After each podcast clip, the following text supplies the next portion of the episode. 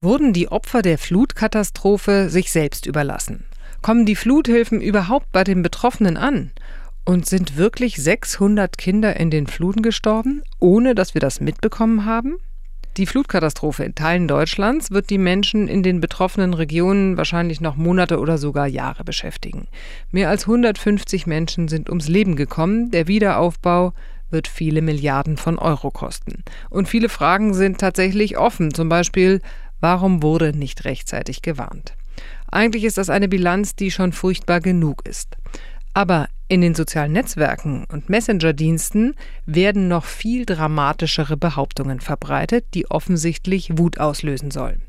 Darum geht es heute im Faktenfinder-Podcast der Tagesschau. Herzlich willkommen. Mein Name ist Anja Reschke. Jeden zweiten Freitag klären wir hier zusammen mit Expertinnen und Experten irreführende Falschmeldungen auf. Und wir wollen die Muster hinter diesen Falschbehauptungen sichtbar machen. Zu Gast sind heute der Politikwissenschaftler Josef Hollenburger vom CEMAS, das ist das Center für Monitoring, Analyse und Strategie, und die Faktencheckerin Uschi Jonas vom Recherchezentrum Korrektiv. Herzlich willkommen an Sie beide. Hallo. Dankeschön.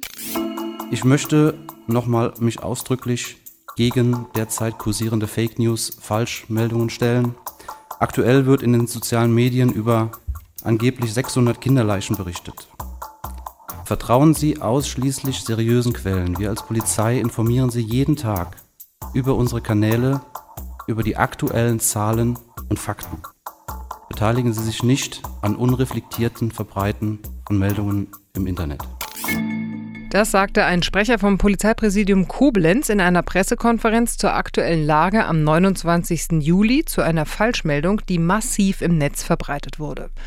Herr Hollenburger, das ist ja jetzt schon irgendwie eher ungewöhnlich, oder? Dass sich die Polizei bei einer Pressekonferenz zu einer Falschmeldung äußert. Warum tut sie das denn und ist es überhaupt nötig? Ich glaube, sie tut das, weil es notwendig war. Wir sehen bei dieser Falschinformation, dass sie auf Telegram 300.000 Mal angehört wurde und wahrscheinlich auch einige Leute aktiviert hat, da zum Beispiel auf die Polizei zuzugehen, ihnen Fragen dazu zu stellen. Vielleicht gab es auch Medien- und Presseanfragen dazu. Aber ich glaube, es gab da so einen großen Druck auf die Polizei, dass sie es eben korrigieren musste und das dann eben auch tat. Frau Jonas, Sie sind ja als Faktencheckerin täglich mit solchen Fake News konfrontiert. Konnten Sie denn jetzt rund um diese Hochwasserkatastrophe besonders viele Falschnachrichten und Desinformationen feststellen? Absolut ja. Also grundsätzlich ist es so, was wir immer beobachten, dass so aktuelle Ereignisse oder auch solche Katastrophen immer irgendwie zum Nährboden werden für Desinformationen. Aber jetzt rund um die Hochwasser haben wir schon sehr viele Themen gesehen, sehr unterschiedliche Themen. Manchmal ging es zum Beispiel um den Einsatz von Rettungskräften. Dann sind gefälschte Fotos kursiert. Es gab auch Falschmeldungen im Zusammenhang mit dem Klimawandel, die da drumherum um dieses Hochwasserthema quasi konstruiert wurden. Insgesamt war es dadurch schon sehr außergewöhnlich stark, wie sehr und auf wie vielen Ebenen die Flutkatastrophe für die Verbreitung von Falschnachrichten tatsächlich missbraucht wurde. Und was vielleicht für uns die Lage auch nochmal zu einer besonderen Ausnahmesituation gemacht hat. Normalerweise ist es bei solchen aktuellen Ereignissen so, dass wir uns natürlich auf Behörden verlassen können, die für uns immer wichtige Informationsquellen sind. Und da wir jetzt in der Situation zwei Dinge zusammenkamen, zum einen war es irgendwie wichtig, Ortskenntnisse eigentlich zu haben, die wir von zu Hause aus, vom Büro aus nicht haben können, wenn wir nicht da sind.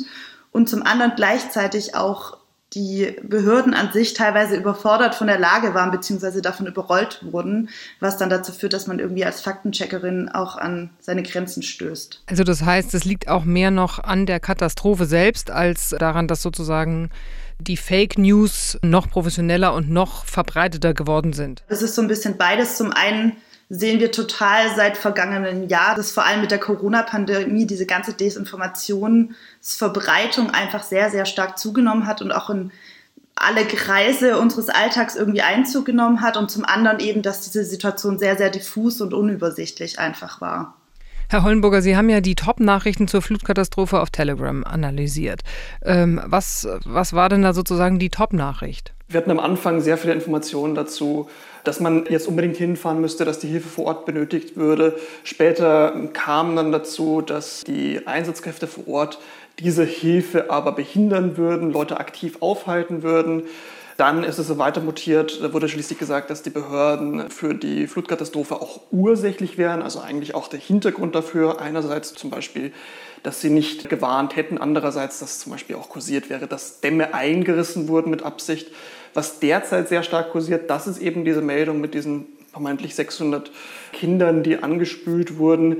Es wurde eigentlich über die Zeit immer drastischer, immer kurioser, skurriler, was da für eine falsche Information verbreitet wurde. Und am Ende sind wir jetzt eben bei diesen 600 Kindern angelangt, die in einer Sprachnachricht über 300.000 Mal angehört wurde. Dann lassen Sie uns das doch mal von aktuell sozusagen nach hinten aufrollen und beginnen wir mal mit diesen 600 toten. Das war also Top Fake News, also diese Sprachnachricht, auf die ja auch der Polizeisprecher von Koblenz eingegangen war. Die Nachricht wurde verbreitet auf einem Telegram-Kanal, der der QAnon-Bewegung nahesteht. Flutkatastrophe Region Ahrweiler. Berichtet wurde von Augenzeugen rund 600 Kinder- und Babyleichen in einer Turnhalle, über 200 Leichen in einem Kühlhaus. Leichenteile werden in roten Eimern gesammelt und zur Abholung abgestellt. Bewohner werden wohl von offiziellen Stellen unter Druck gesetzt, dies geheim zu halten. Herr Hollenburger, konnten Sie denn rausfinden, wo diese Nachricht herkam, also wo sie ihren Ursprung hatte? Das basiert auf einem Ausschnitt von NTV, wo eben ein Journalist sagt, dass ganz tragische Geschichten ja auch passiert sind, wie eben Kinderleichen, die angespült wurden von weiter weg, wo man auch nicht mehr jetzt die im Ort direkt kannte. Und dieser Ausschnitt ist dann irgendwann immer weiter aufgebläht worden, immer grotesker geworden. Dann war es nicht nur eine Babyleiche, sondern da waren es 600. Ich glaube, da wurde es wie so oft bei QAnon einfach so mehrere Geschichten zusammengenommen. Frau Jonas, Sie haben ja einen Faktencheck dazu gemacht. Die Polizei Koblenz hat ja eingangs auch schon gesagt, dass es sich um Fake News handelt. Man fragt sich natürlich, warum sich so eine Nachricht dann trotzdem so rasant verbreitet. Das spielen so ein bisschen zwei Dinge mit rein. Das eine ist, dass dieses ganze Thema, alles was rund um die Flutkatastrophe passiert ist, natürlich eine schreckliche Tragödie ist. Existenzen wurden zerstört, Menschen sind gestorben. Viele haben ihre Angehörigen verloren und in der ganzen Bundesrepublik hat es einfach für eine sehr emotionale Reaktion natürlich gesorgt, für sehr viel Trauer und so weiter. Und man muss leider sagen, dass solche Situationen, die dann so stark emotional aufgeladen sind, auch einfach immer ein sehr guter Nährboden einfach sind für Desinformationen und diese dann auch im leichter im Zweifel für wahr gehalten werden, wenn sie einfach sehr dramatisch klingen und gefühlt in dieses Narrativ von dieser Katastrophe reinpassen. Das ist so die eine Sache. Und die andere Sache ist, selbst wenn dann so ein Faktencheck schon existiert oder mehrere Faktenchecks dazu und auch sich die Polizei schon dazu geäußert hat, muss man natürlich trotzdem sagen, dass sich, sobald sich sowas im Netz mal verbreitet hat, sich das immer weiter verbreitet. Sprich, wenn die Leute jetzt nicht explizit danach suchen, stimmt denn diese Meldung, ist das denn wahr und selbst nachrecherchieren und vielleicht einen Faktencheck zu suchen, stoßen sie im Zweifel nie auf diesen Faktencheck oder auf diese Dementierung dieser, dieser Nachricht und sie verbreitet sich einfach immer weiter. Herr Hollenburger, jetzt hört man nur, dass sich die Nachricht rasant verbreitet hat, aber heißt es denn dann auch, dass die Menschen, die diese Nachricht verbreiten, sie auch für wahr halten? Könnte ja auch sein, dass die Leute sie verbreiten, um anderen zu zeigen, guck mal, was Verrücktes im Umlauf ist oder so. Tatsächlich ist es sehr schwer zu beziffern, jetzt, wie viele Menschen das wirklich glauben. Es liegt auch daran, dass Menschen, die in einem verschwörungsideologischen Weltbild stecken, viel weniger gewillt sind, mit WissenschaftlerInnen, die zum Beispiel genau das untersuchen wollen, zu sprechen, weil sie glauben, dass WissenschaftlerInnen, dass Medien, dass Institutionen alle eben an der gigantischen Verschwörung beteiligt werden. Wir sehen aber aufgrund der massiven Zahl an Klicks bei den Sprachnachrichten, bei Telegram, dass sie sehr breit geteilt wurden in sehr viele Gruppen, die eben in einem verschwörungsideologischen Weltbild aktiv sind. Und ich glaube, dass da sich nicht der Großteil das zur Belustigung anhört, sondern eben vor allem aus Gründen der Weltbildbestätigung und auch Empörung und Bestürztheit anhört. Aber trotzdem sind ja 600 tote Kinder. Ja, die Zahl ist so hoch, dass man ja wirklich äh, es unvorstellbar ist, dass man sowas glaubt oder auch, dass eine Regierung sowas verheimlichen könnte. Trotzdem scheint es ja Leute zu geben, die das irgendwie für wahr halten. Inwieweit macht denn so eine Katastrophensituation wie diese die Menschen empfänglicher an Verschwörungslegenden zu glauben? Das ist eine sehr hohe Zahl, aber es kursierten auch schon andere hohe Zahlen. Ich erinnere mich an ein Video von Xavier Nadu im vergangenen Jahr, wo er darüber geweint hatte, dass angeblich über 100.000 Kinder jetzt befreit würden. Also das ist eine Zahl, die noch exorbitant höher ist. Jetzt muss man verstehen, diese Menschen, die, ähm, deswegen bezeichnen wir sie auch als Verschwörungsideologie, die so einem Weltbild nahehängen, die konstruieren die ganze Wirklichkeit nach einer vermeintlichen Verschwörung, die weltweit existiert, in der böse Menschen ein illegitimes Ziel versuchen zu erreichen und sich dabei eines umfassenden Machtapparats bedienen können. Also zum Beispiel die komplette Kontrolle über alle Medien äh, und über die Wissenschaft hätten. Und das zieht sich eigentlich durch alle Verschwörungserzählungen durch. Die vermeintlich böse Gruppe wird dabei oft auch immer abstrakt böse, immer satanischer. Das wird dann auch noch viel stärker aufgeladen, zu was diese Gruppe gewählt ist. Und wenn man so einen allmächtigen und bösen Feind hat, dann wird man tatsächlich auch nochmal in der eigenen Ansicht vielleicht radikaler. Dann glaubt man wirklich, dass 100.000 Kinder weltweit irgendwo versteckt werden, dass 600 Kinder in Ahrweiler angespült worden wäre. Und das ist natürlich ein Weltbild, aus dem man leider auch sehr schwer wieder rauskommt. Frau Jonas, merken Sie das auch jetzt in Ihrer täglichen Arbeit als Faktencheckerin, dass das Thema Kinder irgendwie immer häufiger kommt? Absolut. Dieses Kinderthema ist natürlich das Höchste der Emotionalität, was man irgendwie erreichen kann. Und das sorgt einfach dafür, dass sehr viele Leute da dann zugänglich sind. Wir haben das zum Beispiel im Zusammenhang mit der Corona-Pandemie, mit der angeblichen Gefährlichkeit von FFP2-Masken oder Stoffmasken oder so gesehen. Da wurde am Anfang ganz viel erzählt, es würde generell Erwachsenen auch schaden und so weiter. Und irgendwann wurde einfach äh, Falschnachrichten erfunden, da seien Kinder dran gestorben, so, weil sie solche Masken auf hatten. Da werden dann so ganz große Verschwörungserzählungen konstruiert und die sind einfach die höchste Emotionalität, wo Desinformation einfach ansetzen kann und auch einfach im Zweifel sehr gut funktioniert. Herr Hollenburger, Sie haben ja eben erzählt, dass sozusagen auch die Falschnachrichten eine Entwicklung bei dieser Flutkatastrophe mitgemacht haben und dass es am Anfang eigentlich eher um Hilfe ging. Können Sie noch mal sagen, was am Anfang so an Falschnachrichten zum Thema Hilfe verbreitet wurde? Ja, zunächst haben wir der Falschnachrichten gesehen, wie dass Menschen aktiv daran gehindert wurden, eben helfen zu können, dass es Blockaden durch die Polizei und die Behörden gab und später wurde dann heraus, dass das die Polizei gemacht hätte, weil es angeblich irgendwas zu verheimlichen gäbe.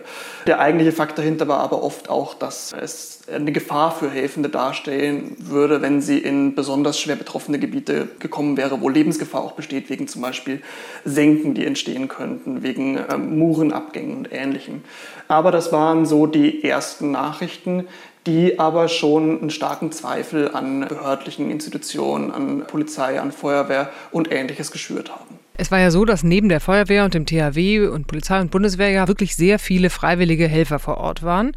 Und unter denen waren eben auch einige aus dem Querdenker-Milieu und aus der rechten Szene, die über ihre eigenen Kanäle ja eigene Erzählungen über die Situation vor Ort verbreitet haben. Zum Beispiel eben, dass gar keine staatliche Hilfe da sei. Einer der lautstärksten Akteure ist der sogenannte Volkslehrer. Das ist ein überzeugter Rechtsextremist und verurteilter Holocaustleugner. Aber was wir nicht sehen, THW, Feuerwehr, Polizei, die hier koordiniert vorgehen. Bundeswehr, nichts dergleichen. Im ganzen Umkreis hier, ich war eben so rumgucken, ein Polizeiwagen steht da, da sitzen ein paar Leute drin und gucken raus. Sonst nichts. Das ist großartig, weil wir dadurch endlich in die Selbstverantwortung kommen und zeigen können, dass wir diese ganzen BRD-Organisationen gar nicht brauchen. Frau Jonas, was ist denn dran gewesen an der Erzählung, dass keine offiziellen Hilfskräfte vor Ort waren? Was ist daran wahr und was nicht? Insgesamt würde ich sagen, da ist prinzipiell jetzt erstmal nicht so viel Wahres dran, aber es hat einfach teilweise Zeit gebraucht, bis Hilfe vor Ort war. Und was halt dann medial kritisiert wurde, ist dann im Zweifel, wie schnell oder langsam es von den Behörden geschafft wurde, Hilfskräfte koordiniert irgendwo hinzuschicken und auf die Orte zu verteilen. Nicht überall kamen vermutlich gleich schnell irgendwie Kräfte an, was dann natürlich nochmal Zweifel gesät hat. Gleichzeitig gab es tatsächlich Situationen, in denen Feuerwehr irgendwo weggeschickt wurde, vielleicht weil da dann einfach zu viel vor Ort waren oder weil es einfach am Anfang ein bisschen chaotisch lief. Und ich glaube, man muss einfach so ein bisschen zwei Sachen unterscheiden. Das eine ist, Klar kann man absolut kritisieren, an der einen oder anderen Stelle hätte vermutlich diese ganze Katastrophenorganisation irgendwie schneller und koordinierter vorangehen können. Andererseits war es natürlich auch eine komplette Ausnahmesituation und es war einfach komplett unübersichtlich und gab so viele betroffene Regionen und Ortschaften, dass man das einfach nicht so überblicken könnte. Aber natürlich so eine allgemeine Aussage, wie da jetzt getroffen wurde, dass nirgends Hilfskräfte vor Ort gewesen seien oder dass das so nicht stattgefunden hätte, das stimmt einfach so nicht. Was wir zum Beispiel in einem Faktencheck gezeigt haben, da wurden Bilder vom Nürburgring verbreitet, wo man ganz, ganz viele Hilfskräfte vom THW, von der Feuerwehr und so weiter sieht. Dazu wurde dann behauptet, die würden dort vor Ort festgehalten von der Regierung und am Einsatz gehindert und würden auf irgendeinen Befehl warten und so lang Däumchen drehen, während vor Ort einfach nur Freiwillige helfen würden. Da konnten wir das ziemlich einfach widerlegen, weil dieses Foto einfach nur gezeigt hat, dass am Nürburgring diese zentrale Sammelstelle von allen Hilfskräften einfach eingerichtet wurde wo natürlich nicht immer alle Einfahrtsfahrzeuge gleich im Einsatz sind, zwischendrin mal was gewartet werden muss oder einfach auch die Hilfskräfte sich mal erholt haben, mal geduscht haben, mal geschlafen haben und so weiter, bevor sie wieder zum nächsten Einsatz sind. Aber Herr Hollenburger, es ist ja so, bei so einer Katastrophe hatten wir ja sehr viele Augenzeugenberichte äh, in vielen Medien und äh, natürlich berichten auch Menschen vor Ort, Mensch, hier ist gerade gar keiner gewesen oder ich kam da hin und die hatten gar kein Wasser. So, was ist denn der Unterschied zwischen solchen Augenzeugenberichten und denen, die wir eben gehört haben, wie vom sogenannten Volkslehrer? Ich glaube, bei dem Volkslehrer ist dahinter eben nochmal eine ganz andere Intention, wenn er berichtet, dass dort keine Behörden, das THW, die Feuerwehr, keine Hilfe durch Staat und andere Akteure vorhanden wäre, nämlich die das Säen des Zweifels, dass der Staat da irgendwie helfen könnte. Und ich glaube, da kann man auch ganz gut argumentieren, dass er manchmal auch eine Wahrheit erzählt, die für ihn selbst wahrer ist als in der Wirklichkeit. Man nennt dieses Prinzip Blue Lies. Das heißt, auch wenn, und das war tatsächlich bei einem Video vom Volkslehrer der Fall, im Hintergrund zu sehen war, dass die Behörden dort aktiv waren, dass die Polizei gekommen ist, dass die Feuerwehr und auch die Bundeswehr aktiv war, selbst wenn man es im Hintergrund gesehen hat, dass es existiert, hat er im Vordergrund noch behauptet, die wären nicht da. Ich glaube, dass eben vor dem Hintergrund, dass er tatsächlich einfach so ein bisschen eine eigene Wirklichkeit konstruieren wollte, lügt, aber auch aus dem Grund lügt, dass er meint, dass er die vermeintliche Wahrheit dadurch erzählen würde, weil sie seiner Ideologie dient. Da gab es ja auch so eine Meldung um ein falsches Polizeiauto, was über Lautsprecher falsche Meldungen verbreitet hat. Was hat es damit auf sich? Genau, da ist ein Fahrzeug durch die Gegend gefahren, das auf den ersten Blick einfach aussah wie ein Polizeiwagen, das die Aufschrift Peace hatte. Und da wurde einfach mit dem Auto durch den Ort gefahren und über Lautsprecher Durchsagen behauptet, alle Einsatz- und Rettungskräfte würden sich zurückziehen und würden abgezogen. Das hat nicht gestimmt und war aus unserer Sicht eher so ein weiterer Weg, um einfach Misstrauen gegenüber den Behörden und der Regierung und den Hilfskräften und so weiter zu sehen. So ein bisschen frei nach dem Motto, schaut euch an, die Regierung hilft euch nicht, aber wir tun es, wir sind hier. Was man in dem Zusammenhang auch sagen muss, solche Fake-Polizeifahrzeuge hat man auch immer wieder im letzten Jahr, in den letzten anderthalb Jahren bei Querdenken-Demos gesehen und passt so ein bisschen in dieses Bild, das da gesät werden soll, so ein bisschen das Misstrauen gegen, gegenüber der Regierung, gegenüber dem System, wie es gerne genannt wird und das passt genau in dieses Bild rein. Herr Hollenburger, jetzt äh, fragt man sich natürlich trotzdem, was zieht jetzt gerade Rechtsextreme oder Querdenker in so eine Krisenregion? Was bezwecken die damit? Was wir bei Rechtsextremen bei vergangenen Katastrophen immer schon gesehen haben, ist, dass sie versuchen, damit aber auch ihr Image zu verbessern, als Anpacker, als diejenigen, die wirklich helfen, die vor Ort wären. Also da geht es auch neben einem Ziel wie wirklich Hilfe auch wirklich um Selbstdarstellung, um das Aufbessern des Images, um ja, einen Benefit, den man vielleicht auch daraus ziehen könnte. Aber wir können nicht in die Köpfe reingucken, wir können nur sehen, wie es genutzt wird. Und da ist es relativ oft so, dass man sich durchaus auch selbst filmt beim Helfen, dass man Livestreams darüber macht. Und da muss man natürlich schon die Frage stellen, ist da noch eigentlich die Hilfe im Vordergrund oder ist das eher die Öffentlichkeit, die man damit erreichen will? Ist das die Selbstdarstellung, die im Vordergrund steht? Und das ist bei manchen Akteuren wirklich schon der Fall, dass man sagen müsste, eher zweiteres. In den Nachrichten, die verbreitet wurden, hieß es ja nicht nur, dass es an Hilfskräften fehlt, sondern eben auch oft, dass es an Hilfsgeldern für die Opfer der Flutkatastrophe fehlt. Der rechte Influencer Never Forget Nikki behauptet zum Beispiel auf Twitter Folgendes. Falls sich viele fragen, warum die Hilfen der Bundesregierung für die Flutopfer so gering ausfallen, 2014 wurde offiziell beschlossen, das Geld aus dem Fluthilfefonds stattdessen für Flüchtlinge auszugeben. Prioritäten in Deutschland. Punkt, Punkt, Punkt. Frau Jonas, jetzt mal blöd nachgefragt, fehlt denn Geld für die Opfer der Hochwasserkatastrophe 2021, weil 2014 ein Fluthilfefonds für Geflüchtete umgewidmet wurde? Nein, das stimmt so nicht. Es wurde nie beschlossen, dass Geld von 2013 zweckgebunden für Geflüchtete verwendet wird. Dieser Betrag, der in diesem war, wurde auch zudem längst verteilt und es hat überhaupt nichts mit den aktuellen Hochwassern zu tun. Der Hintergrund ist, dass nach der Hochwasserkatastrophe im Mai und Juni 2013 in Deutschland der Bund 8 Milliarden Euro Aufbauhilfen gestellt hat.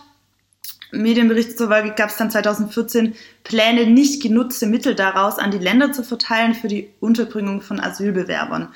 Das ist dann jedoch gar nicht so umgesetzt worden am Ende und ja, das wurde einfach instrumentalisiert, auch in dem Fall muss man sagen, um diese Hochwasserkatastrophe einfach umzudrehen und als Hetze gegen Geflüchtete auszunutzen. Aber ich finde, man sieht daran ja wieder ganz schön, dass natürlich irgendwo, also es ist nicht komplett aus der Luft gegriffen, sondern es gibt irgendwo tatsächlich mal irgendeine Idee, Geld umzuwidmen, auch wenn es nie stattgefunden hat. Und alleine aus diesem Tatbestand wird dann einfach so eine Meldung konstruiert. Absolut, genau. Das passiert sehr oft, dass dann manchmal so ein ganz kleiner Funken Gedanken, der dahinter steckt, irgendwie ein bisschen was Wahres hat, das aber komplett irreführend dargestellt wird, aus dem Kontext gerissen, wichtige Sachen irgendwie davon weggelassen und dadurch ein komplett anderes Bild entsteht. Und Herr Hollenburger, das fällt deswegen auf so fruchtbaren Boden, weil die Menschen, die sozusagen das glauben wollen, dann einfach immer dadurch neue Nahrung kriegen? Genau, man bestätigt sich eigentlich in seinem eigenen Weltbild. Das ähm, Paradox oder das Schwierige bei Verschwörungszählung ist, sie immunisieren sich eigentlich gegen Überprüfbarkeit. Selbst wenn man jetzt hingehen würde und zeigen würde, das ist nicht der Fall, die Regierung hat das 2014 nicht gemacht, dann würde ein Verschwörungsideologe argumentieren können, ja, weil das hinterher dann umgeändert wurde, weil das vertuscht wurde. Es ist eigentlich schon bei den Flüchtlingen genannt, aber es wurde halt anders dargestellt. Dank dieses massiven Machtapparats der vermeintlichen Verschwörerinnen wäre es eben möglich, auch eine umfassende Vertuschung zuzulassen. Und das ist das, was eben immunisierend wirkt, wo man eigentlich nie einen Widerspruch im eigenen Weltbild zulassen würde. Jetzt ist ja interessant, weil natürlich viele Aktivisten dem Staat nicht vertrauen und den staatlichen Hilfen. Und dann kommen ja interessante Figuren jetzt auf den Plan. Bodo Schiffmann zum Beispiel, HNO-Arzt und die zentrale Figur der Corona-Leugner hat also eigentlich erstmal mit der Flutkatastrophe nichts zu tun, hat aber dann kurzerhand ein eigenes Spendenkonto eröffnet. Staatliche Hilfen oder ähnliche Hilfen dauern immer sehr lange, bis sie ankommen. Ich habe jetzt einen Moneypool gemacht bei PayPal. Ihr könnt dort Geld spenden. Dieses Geld geht zu 100 Prozent an diese Hochwasseropfer. Wenn ihr könnt, gebt was. Ihr könnt jederzeit sehen, wie der Moneypool steht. Ich glaube, das ist eine schnelle und kurzfristige Hilfe, ähm, die den Menschen vor Ort vielleicht ein bisschen hilft. Ja, das hat eben Bodo Schiffmann gesagt. Das klingt in ersten äh, Gedanken erstmal richtig und gut. Da ist jemand, der sammelt Geld ein und möchte das den Flutopfern äh, zukommen lassen. Herr Hollenburger, wie sinnvoll ist es denn, dass private Einzelpersonen, also jetzt in diesem Fall eine Person, die vielleicht auch eigene Interessen verfolgt, solche Spendenaktionen ins Leben ruft? Zunächst mal würde ich sagen, Bodo Schiffmann hat am Anfang gar nicht gesagt, dass das Leuten aus der Querdenkerbewegung zugutekommen würde, sondern er meinte, es würde für alle die von der Flut Betroffenen zur Verfügung gestellt werden. Erst später hat er das peu à peu an immer mehr Bedingungen geknüpft. Also später meinte er dann, dass die zum Beispiel Unternehmen, die über das Gate finanziert, äh, schweres Gerät dort liefern würden, an den Lastern Plakate für den Demonstrationsaufruf der Querdenken-Demo am 1.8. dann tragen sollten. Erst dann würden sie das Geld bekommen. Es wurde eigentlich immer mehr verknüpft mit Bedingungen, die eben sagen, dann muss aber auch Querdenken gut dabei wegkommen. Dann darf es nur an Leute gehen, die sich nicht impfen haben lassen. Dann würde erst das Gate locker gemacht werden. Und das hat aber auch dazu geführt, dass das, was Bodo Schiffmann anfangs gesagt hat, nämlich unkomplizierter, schneller vor Ort, gar nicht eingehalten werden konnte. Das Geld lag sehr lange auf diesem Moneypool-Konto bei PayPal und wurde eben nicht ausgezahlt, eben weil er naja, immer noch mehr Bedingungen dazu entwickelt hat. Und das macht das Ganze eben nicht mehr ehrenhaft. Das ging nicht um direkte Hilfe, sondern es ging anscheinend doch auch viel um positives Image für Querdenken, was mit so einer Sammlung verbunden war. Aber Herr Hollenburger, wenn das Geld dann da erstmal steht und erstmal an mehrere Bedingungen geknüpft wird und tatsächlich eigentlich viel bürokratischer und komplizierter verteilt wird, als er es vorher versprochen hat, sät es denn dann nicht auch mal Zweifel bei seinen Fans sozusagen? Tatsächlich hat es das. Es gab durchaus Menschen, die das Geld dann wieder zurückgefordert haben, als sie gehört haben, es sind doch Bedingungen dran. Es gab auch die Vermutung, dass Bodo Schiffmann das Geld selbst einstecken würde, dass er eigentlich gesteuerte Opposition wäre, also eigentlich auch ein Teil der Regierung und dann nur eingesetzt wird, um irgendwie die Hilfe noch zu erschweren, eben weil er das Geld nicht gespendet hat, weil er das Geld nicht rausgegeben hat.